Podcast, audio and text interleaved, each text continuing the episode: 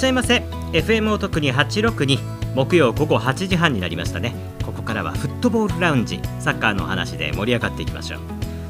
お相手は加護信明です。本日も最後までよろしくお願いいたします。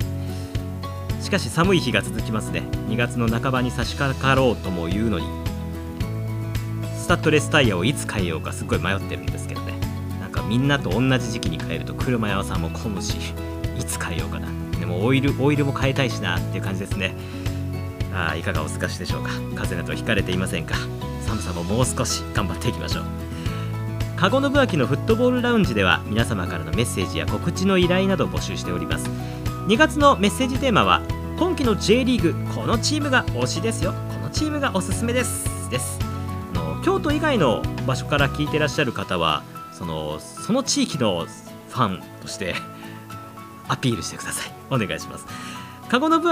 あのカタカナでカゴ信明と書かれている名前ですけれどもそちらのツイッターやインスタグラムに書かれているメールフォーム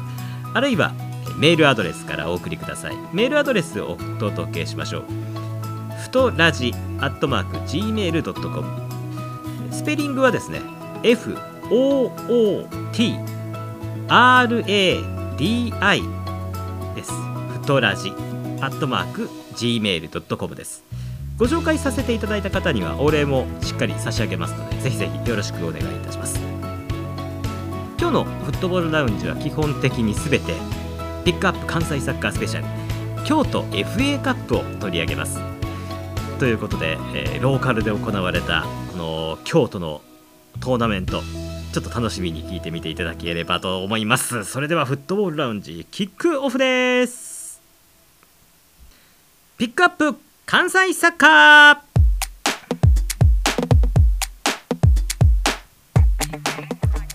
さて、えー、ピックアップ関西サッカーのコーナーです。今回のピックアップ関西サッカーは京都 FA カップ取り上げます。FA っていうのはサッカー協会ですね。フットボールアソシエーション。いわゆる京都の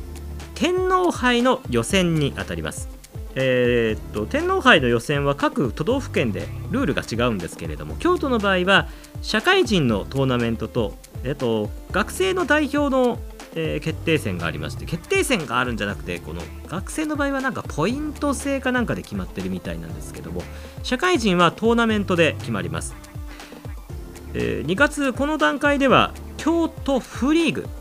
この番組では関西リーグってよく取り上げますけどもその下に京都府のリーグがありましてこの京都府のリーグを戦っているチームが、えー、社会人代表を決定戦に向けて勝ち上がるためのトーナメントがこの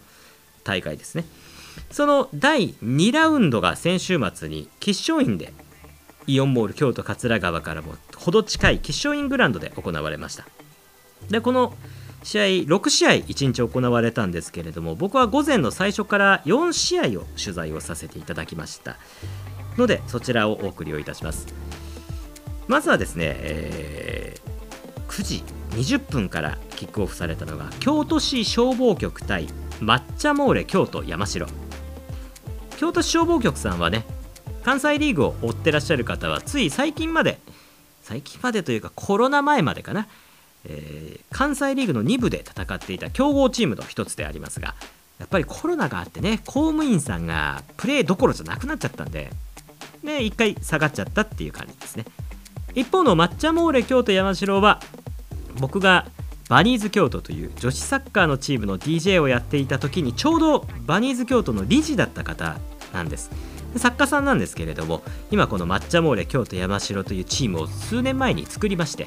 で今 J リーグを目指してどんどんどんどんカテゴリーを上げてきている。京都府4部から始めて今2部まで上がってきました。そんなチームです。ここからぐいぐい来るよというチームの試合がありました。第1試合です。この京都市消防局対、ま、今日抹茶モーレ京都山城の試合はですね開始15分に京都抹茶モーレ京都山城が先制点を決めましてそこから18分にも2点目そして27分にも3点目を決めて、えー、3対0前半は35分にもさらにゴールを決めて4対0で後半にも3ゴールが決まってなんとカテゴリーが1つ下の抹茶モーレ京都山城が0対7と大賞を収める結果になりました、まあ、やっぱりさすがさすがだなという感じでしたね。で、えー、この京都 FA カップの取材は、えー、一つ僕にはこの試合以外のテーマも一つありましてまあ、京都のラジオですから知ってる方も多いと思うんですけれども昨年京都産が FC に所属をしていた大前元気選手大前選手はドイツのねフォルテナ・デュッセルドルフというチームでもプレーをした選手でしかも京都産が J1 に所属をしていたわけですけれども今年は南葛 FC これが関東リーグ1部。ですから J リーグから数えると5部。ですから4つカテゴリーを落としてえー、アマチュアチームに加入をするということになりました。まだまだ J でバリバリやれる年齢でそれはどうなのかという声もありそして口差がないサポーターからそんなもん引退したようなもんだと声が上がりそして大前選手本人も含めた現役選手から反論が SNS である SNS で行われて大騒ぎになるというまさにこの SNS 時代を象徴するような騒ぎがあったので今回このアマチュアでプレーをすること地域リーグをプレーすることの意義そしてモチベーションどういうところが醍醐味なのか皆さんはどういうこのきっかけで地域リーグに来たんですかみたいなことも聞いておりますので、えー、そういうアマチュア選手がどういう気持ちで地域リーグを戦っているのか決してこう引退イコールじゃないんだよっていうことも伝えたくてですね、えー、取材をしてまいりました。ので、えー、それぞれの選手の声を聞いていただければなと思います。まずこの第1試合からは勝利した抹茶モーレ京都山城から3人塚田拓選手そして、えー、この試合でハットトリックを決めた久保選手。さらにこの抹茶モーレ京都山城で監督を務めている北野誠さん。北野誠さんも J リーグでね長く活躍した監督ですし塚田選手もね FC 大阪で長くプレーをして JFL でバリバリ得点を量産した地位、えー、選手なんですよ。それが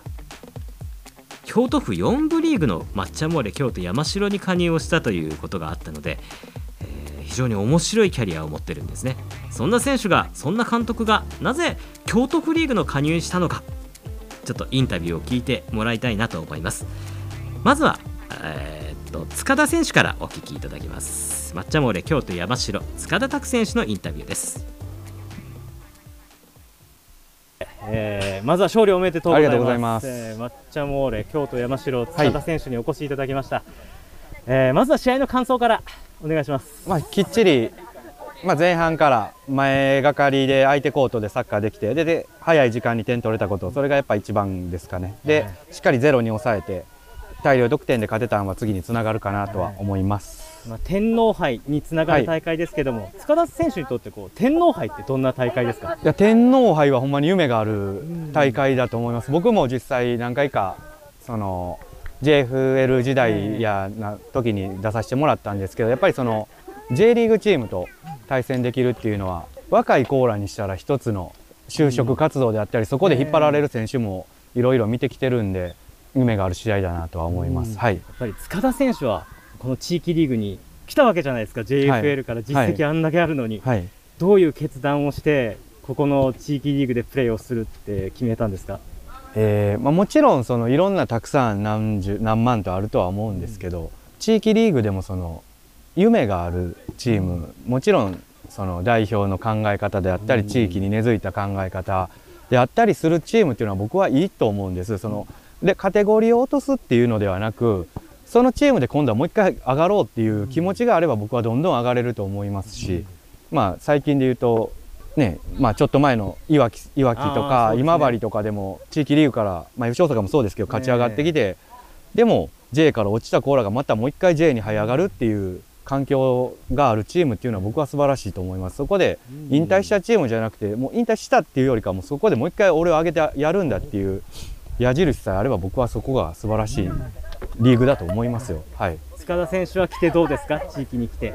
まあ、もちろん最初はいろいろな葛藤や悩みもありましたけども、まあ、今は楽しいですサッカーしてて、えー、はい。いやそう思います。本当に皆さん楽しそうにやってらっしゃるので、はい、皆さんも地域リーグぜひ注目してほしいなと思います、はい。ということで最後にあの応援してくれた方々にメッセージお願いします。はい、いつもあの応援していただいているパートナー様、そして会場に運んでくれているサポーター様、えー、ありがとうございます。一つでも上に勝ち上がれるように僕ら頑張りますんで、今後とも応援よろしくお願いいたします。ありがとうございました。塚田選手でした。ありがとうございます。えーということで塚田選手のインタビューをお届けをいたしました塚田選手は本当にあの上を目指すというモチベーションがあってここに来たというのがね印象的でしたそして、えー、続いてはですねこの抹茶モーレ京都山城でハットトリックを決めました、えー、久保選手久保選手は逆にですね塚田選手のようにこう実績があってきたのではなくて久保智樹選手は高卒で、えー、抹茶モーレに入団して社会人としてえー、生活とそしてサッカーを両立をしているという若き選手です。そんな選手は地域リーグにどういうモチベーションを持っているのかぜひ聞いてください。どうぞ。久保智樹選手です。抹茶モーレ京都山城ハットトリックですね。はい、はい、久保選手に来ていただきました。おめでとうございます。あありがとうございます。まずは勝利おめでとうございます。試合の感想から。はい、えっと、早い段階で点が取れて、そこからポンポンと点を重ねていくことができたんで、それがやっぱ勝利につながったかなと思います。今日3つゴールありましたけども、はい、一番気に入ってるゴールはどれですか？やっぱ自分の、チーム2点目の自分のあのボレーのゴールが良かったですね。えー、と、ボール来た時に、相手が右側にいるの分かってたんですけど、えー、寄せてはあんま来てないと思ったんでトラップして、その時にもまだ寄せてこなかったんで、ゴールに思いっきり打って、それが多分キーパー相手で見えなくて、いきなり来たと思うんで、それでちょっとコース甘かったですけど、ね、入ったんでよかったです。見事でした。あの配信もあったんでぜひ皆さん見てください。ありがとうございます。で今回僕ちょっとテーマ持ってきたのは、はい、地域リーグでプレーすることっていうのはどうかっていうのを、ちょっと今日テーマに持ってきたんですけども、はい、久保選手にとっては入団してからどうですか？そうですねやっぱり最初出来たてのチームであんまりみんな何も知らないところから始まったんですけど、少しこういう形で皆さん応援来てくださってるんで、うん、その方たちと一緒に勝ち上がっていくのが楽しいしその方たちの応援がやっぱ力になってるなって感じます。この、まあ、サッカーのある社会人としての生活ってどうですか、はい、やっぱりサッカーがやっぱ好きで続けてきたんで何もしてない自分よりもやっぱサッカーがあるってことによって日頃の生活も楽しく過ごせてます、うん、サッカーがあることで生活も楽しいしそうです、ね、生活があるからこそまたサッカーも楽しいという、はい、そんな感じですね、はい、あの地域リーグぜひ注目してください。ありがとうございます。あのそういえばページ見たら香川真司選手が好きだって書いてあるんですけど、はい、日本に来ますね。そうですね戻ってきますね。なんかお若いから多分まだ生で思いっきり香川選手見たことってあんまりないような気がするんですけど、すげえ楽しみじゃないですか楽しみですあのドルトムントの23番時代の香川がめっちゃ好きでずっと見てたんでまた日本で見れるの嬉しいですね最後にあの応援してくださってる方々にメッセージお願いいたします、はい、まだまだこれから下のリーグからなんですけど勝ち上がって上に行くまでずっと応援していただきたいなと思ってます。これからも応援よろしくお願いします。ありがとうございます。ありがとうございます。京都山城久保選手でした。おめでとうございます。ありがとうございます。ということで、久保智樹選手のインタビューをお届けをいたしました。まあ、サッカーが好きで、だから好きだからこそ真剣にやりたい、えー、というモチベーションを感じますし、あの本当にサッカーを楽しんでいる。サッカーを楽しんでいるから普通の生活も楽しめるっていうのが感じられるインタビューでしたね。さて続きましては抹茶モレ京都山城の監督を務めていらっしゃいます北野誠さん北野さんはなぜ J リーグからここに来たのか。ということを聞いてみました。どうぞ。では、はい。えー、始めさせていただきます、はい、えー、抹茶モーレ京都山城北野監督にお越しいただきました。まずは勝利、えー、大勝でしたね。おめでとうございます。ありがとうございます。試合の感想からお願いできますか。うんそうですね。まあ相手が一部のチームなのでどうなのかなっていうのがあのまあこういう、うん、試合ってあんまりしたことないので まあ少しは緊張しました。いやもうこういう試合をしたことないっていうのもそうですけど北野監督が抹茶モーレに来た時にやっぱりすごく驚いたんですけれども、はい、どういう決断というか決め手は何だったんですか？いやあの塚本代表の考えがすごい面白かったので、あの、うん、まあ、お手伝いしたいなっていうか、まあ、仲間になりたいなっていうのがありました。はい。実際にこういう環境でやってみて、いかがですか、はい、式は？いや、もう、そんな、うん、式っていうほどじゃないですけど、練習の通りねえうん、やってくれたらいいなっていう感じで、はい、環境面とかはどうですか？改めて見て。まあ、蒲田マーレの時もそんな恵まれた環境ではないかったというのははい原さんから聞いてますけれども。はい、どうですかそうですね、うーん、うーん、まあ変わんないですよ。はい、どういうところでも、やっぱりやることは変わらず。そうですね。で、あのやっぱり選手たちが一生懸命サッカーやってるんで、それをなんだろう手伝ってあげたいなっていう気持ちがすごい強いです。今回取材に来たテーマの一つが、はい、先日あの大前選手が南葛に入った時に、はい。サポーターの方から地域リーグに入るなんて引退みたいなもんだっていう声もあったりしてヤフーニュースにもなったりしたんですけどはいはいはい。どうですか？北野監督にとってこうやって地域リーグに降りてくるっていう表現はおかしいですけれども、うん、あのあんまりそのカテゴリーは僕はあんまり気にしないんで全然地域リーグでも J リーグでも一緒ですよ。あのここからどういう目指すというかそういうの感情はまた変わってくるんですか？いやいやいやいやまだだって京都府2部なんで もう全然そんなところ見見えてないっていうか見てないですよ。うん。それよりもそのクラブ作りっていうか、うん。そういうところですよねそういう点ではでもやるべきことはなんかこういろんなことができそうな感じがしますね自由さが。そうなんですよ。だから本当地域との関わり。でもう何年後かにはサンガと ダービーマッチやれば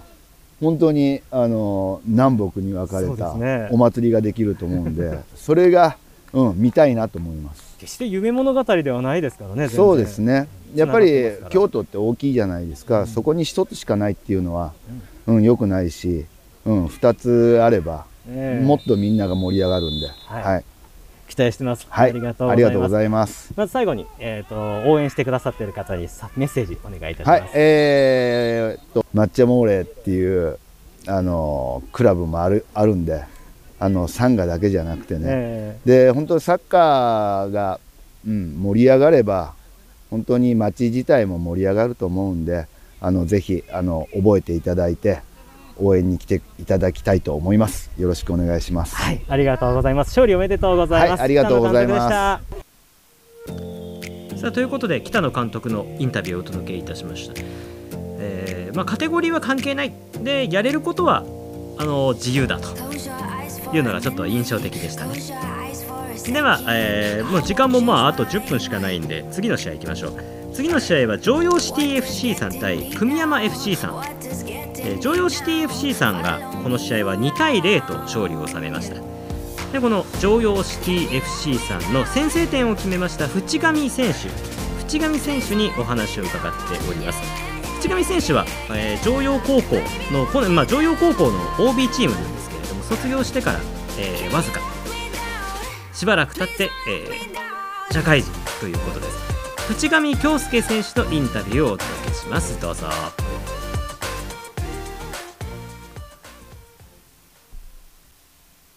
常陽シティ FC、はい。えー勝利に貢献する先制ゴール、はい。は上選手です、はい、ありがとうございます。まずはあの試合の感想からお願いします。いやー、まあ、この日のために頑張ってきたんで、僕は。勝とうと思って、点も決めたかったんで、点決めれてよかったです、まずは。あの本当にあの素晴らしいシュート、はいありがとうございます。のーちょっと振り返って、はいどうでしょうか？いやー、今日ちょっと疲労溜まってて、危ないかなと思ったんですけど、ええまあ、うまいこと決まってくれてよかったです。いや本当にいいゴールだったと思います。はいあのこの常陽シティ FC は、えー常陽高校の？基本的に常陽高校 OB であ構築されてるチームですね。あそうなんですね。はい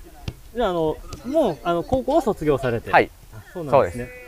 地域リーグであこうやって都道府県リーグとかでプレーをするっていうのはどうですか？いや、やっぱ、高校の時は、その監督とかのうんあれがあったんで、ちょっと、今自由にやれて楽しいですね。あそうなんですね。はいはいどうです？あの学生ですか？いや一応働いてますね、今は。そうですか。はい。社会人として、はいえープレーやりながら、はいあのサッカーをするっていう生活は、はいどうですか？あの生活の面ではサッカー以外で。今、週2くらいで練習してるんですけど、えそれが楽しみで今頑張れてます。えあそうなんですね。先日、はいあの大前選手が、南葛に行った時に、引退したようなもんだって言われましたけど、そうですね。どうですか？あのヤフーニュースにもなっちゃいましたけど、この地域リーグでプレーすることの醍醐味みたいなものって何ですか？いや、やっぱみんなと楽しみながらできるっていうのは大きいと思います。確かに学生の時とは違いますもんね。はいそうですね。ということで、はい。あの応援してくれた方に、あのメッセージをお願いできますか？いやー今日勝ててまず良かったです、次回も応援よろしくお願いします。ありがとうございました。先生ゴールおめでとう。ございます、はいありがとうございます。勝利おめでとうございます。淵上選手でした。ありがとうございました。さあということで、えーっと淵上選手のインタビューをお届けをいたしました、まあ、高校卒業してから間もないということでこの社会人との違いがね面白かったなと思います。こっちはもう楽しみっていうのが強かったですねでは続きましての試合13時からキックオフされたのが京都伏見周遊会対ダスキン福江さん。あの京都伏見周遊会さんはこの京都フリーグの強豪として知られておりまして先日は関西府県リーグの決勝大会。あの関西リーグに上がるためのトーナメントですね。そこを戦ったチームでもあります。つい先日ですね先月まで戦ってました。残念ながら負けてしまったんですけど。その京都伏見周遊会さんが力を見せてこの試合は5対0と勝利を収めています。この中で、活躍をした京都伏見周遊会の、倉貫祐介さん倉貫祐介選手にインタビューをしております。非常にこう何をしでかすかわからないような非常にテクニカルなチームの京都伏見周遊会さんのプレーでした。そんな京都伏見周遊会さんで2ゴールを決めた倉貫選手はどんなあそうすごいゴールだったんですよ。みアウトサイドでポーンと決める。モドリッチかと思いました。って僕話したんですけどどんな答えが返ってきたでしょうか。では倉貫祐介さんのインタビューです。伏見周遊会、先制ゴールとそして最後の5点目決めました、い 倉貫選手です、えーモドリッチかと思いました。僕もモドリッチかと思いました。先制ゴール 感想をお願いしますもうワールドカップしか見てなかったです。目指してるんで。一瞬見えましたね。はいモドリッッチは持ってました、はい、最後もすば素晴らしかったですよ。あれはもうね独走させてもらったんで。収めといてくれはりましたか？動画で、はいえー写真は撮りました。あありがとうございます。写真は撮りました。テーマが地域リーグでたはい戦うこう意義とかあのモチベーションとかそういうことを聞きたいんですけれどもどうでしょう？この地域リーグを戦うはい。自分としての醍醐味、醍醐味ですか、はい。まあ、でもやっぱねあのーみんな社会人でうん。それぞれの環境でプライベートがある中で集まってるんで、やっねぱこうモチベーションね維持するの大変やと思うんですえよ、ねやっぱそれの源みんなサッカーが好きなんやと思うんえですはい集まってくるんで、うん。そうじゃないと多分ね監督とか僕らいないんで、ねそこがやる気になってると思います、今日のあの伏見さんのプレーを見ていると、本当に楽しいプレーやりたいなっていう感じがすごく出てて、よかったです。作戦はなしです。そんなこと府県の決勝大会もあって、なんか年中サッカーしてましたね、今年。そうですね、うん。長かったです。けどもまあ全敗しちゃったんで、ええ。まあ、来年こそはっていうところ。で、ははい。いありがとうございます。ありがとう。ございます、はい。ということであの応援してくださった方に最後メッセージいただいてもいいですか？まあ、僕一番うまくないんで周りの選手を 見てもらえたら周り生かすプレーが好きなんで頑張ります、はい、ありがとうございます。ありがとうございました今日はもう本当あのゴールが配信されなかったのが残念でしたね。まですですね。モドリッチでした、はい。また見たい方はぜひ 試合見に来てください。はいありがとうございました。倉貫選手でした。ありがとうございますさあということで倉貫選手のインタビューをお届けいたしました本当にモチベーションはサッカーが好きなんだバッサリ言ってましたけれどももうまさにそういうそのサッカーの面白さが逆にねこういう詰まってるのがアマチュアのリーグなんだなということを改めて感じさせられましたね。はい、ということで京都伏見市友会さんおめでとうございます。で続きまして14時50分からキックオフされたのがスフィーダ FC さん対ドンファンさんのドンファンさんはねあのこのラジオにも一回斉田さんに選手兼コーチの斉田さんに出ていただいたことがあるのでこのラジオ聞いてらっしゃる方はおなじみだと思うんですけれども、えースフィーダ FC さんとの対戦でした。でこの試合、えー試合は本当にね拮抗した試合で0対0のままずっと続いてえーこのまま引き分けかなと思ったところで試合終了間際のアディショナルタイムでした。スフィーダ FC さんがセットプレーから、えー波状攻撃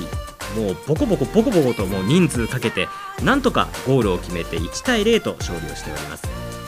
ということでこの最後に決勝点を決めたスフィーダ FC さんのスフィーダ FC さんの薬良奈選手。ちょっと名前難しいんですけれども覚えやす逆に覚えやすい薬良奈選手にインタビューをしております。のでそちらお聞きください。どうぞ。ということで、スフィーダ FC、えー決勝ゴール決めました、ヤク選手にお越しいただきました。珍しいお名前ですね。あ、そうですね。はい。結構難しいなって言われます。そうだあんまおらんなっていうのはええよく言われます、もう一発で覚えますね。約両両な選手。はいそうです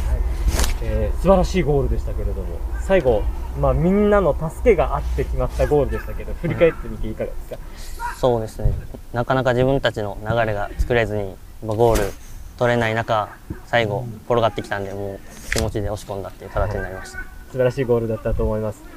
スピーダー FC さんって結構新しいクラブですよね。はいそうですどういうクラブか教えていただいてもいいですか？龍谷大生の監督陣が今現3回生で、うん選手としては2回生1回生という若いチームがうんとなってます、そうなんですね。はいということは、あの龍谷大のトップのチームと別の社会人チームっていう感じ。主に龍谷大生が所属していてそれからそのセレクションやそのチーム作りからどんどんいろんなところに広まっていったっていう形になりますねそうなんですね。はいその学生をしながら社会人のリーグに戦おうという、えーモチベーションとか挑んだ理由なんかはどうでしょうか？そうですね1回生の頃はずっとサークルで活動してたんですけどやっぱり本気でどっかでサッカーしたいなっていう気持ちが出てきてそういうそのサークルの仲間とかプラスその龍谷大の友達とかで作ってやっぱりそのもう一度本気でサッカーしたいっていう気持ちが強くてこういう形で社会人でやるっていう形になりましたね。実際にやってみてどうですか？そうですね。サークルとかやっぱそういうのでは感じられないその高校サッカーでの本気で戦ったっていうのをやっぱ思い出すしやっぱ今日の試合でもやっぱ点取ったらめっちゃ嬉しいしやっぱチームとして戦ってるなっていう本気でまたサッカーできてるなっていうのはとてもいいですねやっぱり今日のゴールみたいなのが醍醐味ですか？そうですねここからもやっぱりあの学生ですから卒業しても続けたいなって思いますか？そうですね社会人サッカーなんでやっぱ年っていうのはあんま関係ないと思ってるんで続けれるなら続けていきたいと思ってます充実してそうで本当に何よりです。最後にあの応援してくださる方にメッセージをお願いしてもいいですか？うんやっぱり僕たちのチームは発足して間もないのでやっぱタイトルっていう結果が欲しいんでやっぱりまずそこのタイトル目指して頑張っていきたいと思いますありがとうございます。約約良な選手です。覚えておいてください。ありがとうございます。ありがとうございました薬選手ありがとうございました、えー番組が残り30秒になってしまいました。さ、えっと、16時、えー40分から行われた京都府警さんが勝利をしてで18時半からの試合は浦野さんが勝利をしました。そして次の試合は12日の日曜日に仕事場で行われますのでよろしくお願いいたします。ということでまた来週フットボールラウンジお会いをいたしましょう。カゴのバーキでした。いい駆け足になっちゃったな。バイバイ。